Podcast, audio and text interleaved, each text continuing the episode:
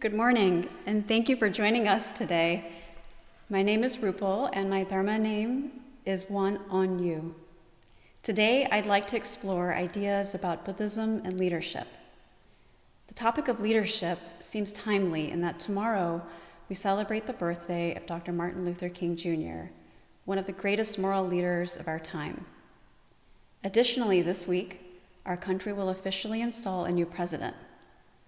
The world will watch as United States changes leadership. Many wonder what will come. I wonder what lessons can I draw from history about leadership? First, let me explain the title of my talk Buddhism and the Vector of Leadership. What do I mean by vector? I'm not referring to an organism which can transmit disease but a character from the animated movie Despicable Me, whose name was Vector, offers a clue as to what I'm getting at. Vector, a villain who plots to steal the moon by shrinking it, said, I go by the name of vector. It's a mathematical term represented by an arrow with both direction and magnitude. Vector! That's me, because I commit crimes with both direction and magnitude. Oh, yeah? Well, this fictitious character has a point. As humans, we all act with direction and magnitude. Imagine an arrow. The orientation of the arrow represents its direction. The length of the line segment represents the magnitude. Leaders, by their words and actions, demonstrate their direction within a map of morality. The degree to which they inspire others demonstrates their magnitude. In this analogy, the direction of the arrow is important. We all know of many leaders of the past who inspired movements of large magnitude in the wrong direction that resulted in great harm to humankind. But today, I will reflect on two good leaders, Master Sotaesan and Dr. Martin Luther King Jr., and the lessons they've taught me. Master Sotaesan was 38 years old when Dr. King was born their lives overlapped for 14 years. Both lived short lives. Master Sotaesan died at the age of 52, and Dr. King was assassinated at the age of 39. Both led movements for social change, and both were arrested for protesting nonviolently. And both aligned the vectors of their leadership such that lasting benefit was bestowed to humankind for generations. The founder and leader of Won Buddhism was Master Sotaesan. He achieved enlightenment at the young age of 25. When he founded Won Buddhism, Korea was still under Japanese colonial rule. This was a difficult era for Koreans. The Japanese had passed a series of land reform laws that enabled them to gain control over more than half of Korea's farmable lands. Many Korean peasants lost land ownership and were pushed into poverty. The historical context of Korean oppression helps me understand why Master Sotaesan's vision for Won Buddhism emphasized the creation of a just and peaceful society. The following quote from the Red Book speaks to me like a present day call to action. The founding master said, The way of humanity is grounded on benevolence and righteousness. Wiles and tactics are extraneous. It is then only proper that the human spirit should be able to control the myriad things and establish in this world the great way of benevolence and righteousness.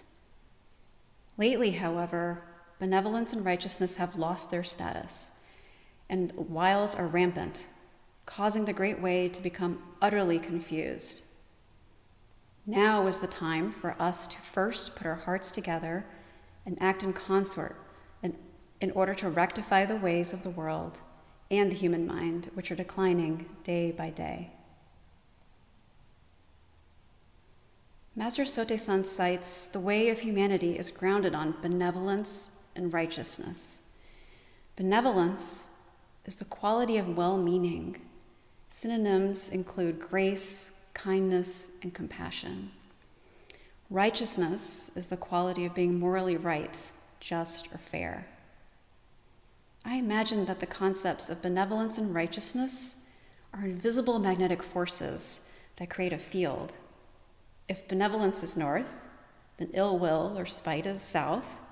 If righteousness is west, then wickedness or wrongdoing is east. Master Sotaesan reminds us that we are on the right path only when we orient our vectors in the proper direction. After his enlightenment in 1916, Master Sotaesan enlisted his closest disciples in a land reclamation project. In this seemingly impossible project, he elected to transform several acres of deserted, salty tide land into fertile farmland by constructing a levee. The project would be an example for the way of humanity. During the levee project, the disciples made personal sacrifices and worked as they never had before, only to be ridiculed by others. Nonetheless, Master Sotaesan led his followers to remain steadfast. When a wealthy neighbor petitioned to reclaim the land himself, the disciples became very upset. They expressed resentment toward the neighbor for causing so much worry. But Master Sotaesan told them, To have such a dispute while we are engaged in the project seems to be heaven's way of testing our sincerity. Hence, we must not be distracted by the dispute, nor harbor hatred or hold grudges against the man. Right will prevail in the end is a valid principle. And even if the fruits of our exertion were to end up as, as that man's possession, our conscience would be clear. Furthermore, our original intent was to help the greater public, and even if the project is not utilized as widely as we had originally planned, still, he is part of that greater public. At a time like this, if you transcend the conception of self and others and diligently work toward the public well being, this matter will be naturally resolved fairly. Despite meager beginnings, Master Sotaesan and his followers continued their work in unison. Each effort they exerted was aligned in the directions of benevolence and righteousness. After a year of labor, 25 acres of land was reclaimed for farming after the construction of the levee. This land is still used today to farm rice, which is sold to support the Youngsan University of Won Buddhist Studies in Korea. Nearly 50 years later, history presents another example of good leadership. In the United States, after the passage of the Civil Rights Act in 1964, blacks across the South continued to be systematically oppressed from exercising their constitutional right to vote. In February of 1965, a young deacon named Jimmy Lee Jackson was shot and killed during a protest, a peaceful protest. At his memorial service, Dr. King said, Jimmy Lee Jackson's death says to us we must work passionately and unrelentingly to make the American dream a reality. His death must prove that unmerited suffering does not go unredeemed. We must not be bitter, and we must not harbor ideas of retaliating with violence. We must not lose faith in our white brothers. Even when faced with hatred and oppression, Dr. King aligned his vectors to the ideas of benevolence and grace and reminded his followers to act on justice and fairness to all. Like Master Sotaesan, he denounced the concept of self and others and maintained faith that right will prevail in the end. At that time in our history, many nonviolent activist leaders began mobilizing protests for a new federal voting rights law.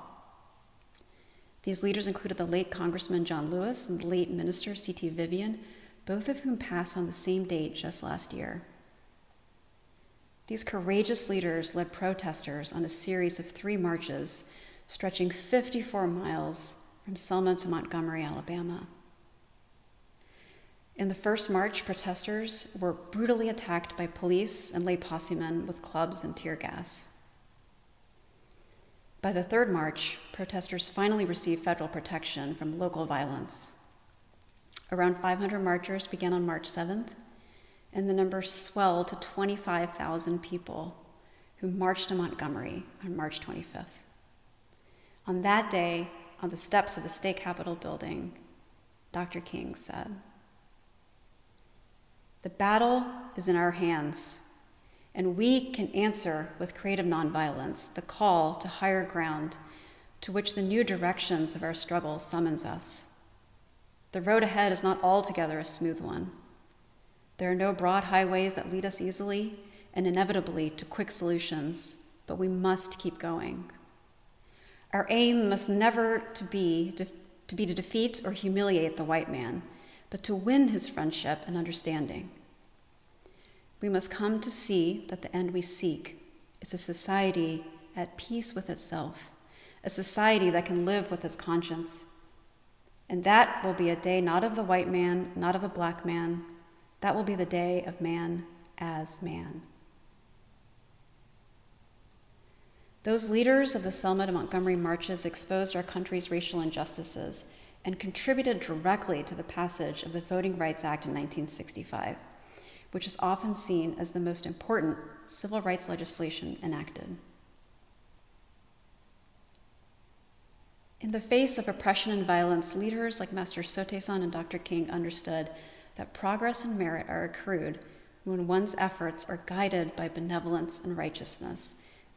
These are the forces that create the magnetic field of our experience. In their wisdom and service to others, Master Sotaesan and Dr. King reacted with compassion to hatred, and maintained firm faith in the direction of their vectors. The importance of these two examples, the Levee Project and the Selma Marches, feels tangible to me in this very moment. The Levee Project served to create a physical home for Won Buddhism, without which there would be no Reverend Won Gong, no temple, no live stream, and no Dharma talk. The Selma marches led to federal protection of voting rights without discrimination, which gives me confidence that in our recent general election, all those who wished to vote were actually able to do so. Indeed, more Americans voted in this election than any other in the prior 120 years.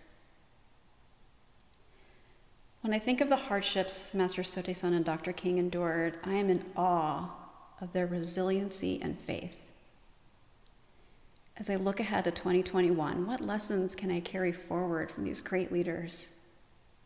First, they modeled how hatred cannot disarm hatred, only kindness can. Second, they inspire me to transcend the idea of self and others. This is the grace of fellow beings. And lastly, they remind me to have faith that right will prevail in the end. This is not a blind faith, but an acceptance that my own vision is short sighted, and events that seem cruel or wrong are just an unfolding of karmic retributions. My work is to create grace from harm. So, am I a leader? I am a vector responsible for directing myself. As a parent, I am a leader in the household. At work, I am an informal leader each moment offers a choice to align the direction of my vector with benevolence and righteousness, with loving kindness and fairness, with grace and justice, with compassion and wisdom. Such is the path of a practitioner. I'm thankful Won Buddhism provides a roadmap to understanding the magnetic field of these forces. Each choice is preceded by a pause so in 2021, my goal is to create more pause so I can mindfully direct my vector in the proper orientation. On a personal level, I've been meditating most mornings with my partner and Dharma buddy Andrew. I hope to keep this up. In 2021, I also want to sign up for a retreat, which I've never made time for, despite being a temple goer for seven years. As a parent, I hope to lead my children by responding with kindness even when I feel frustrated.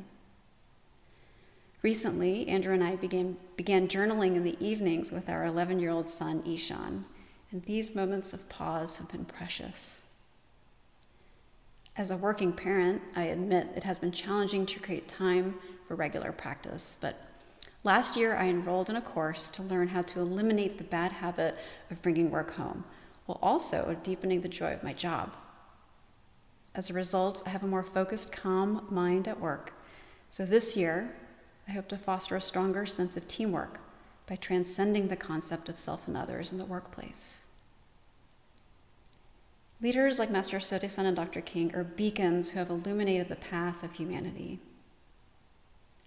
Like so many other great teachers and leaders, and like my own parents, their sacrifices have made this moment and this life possible.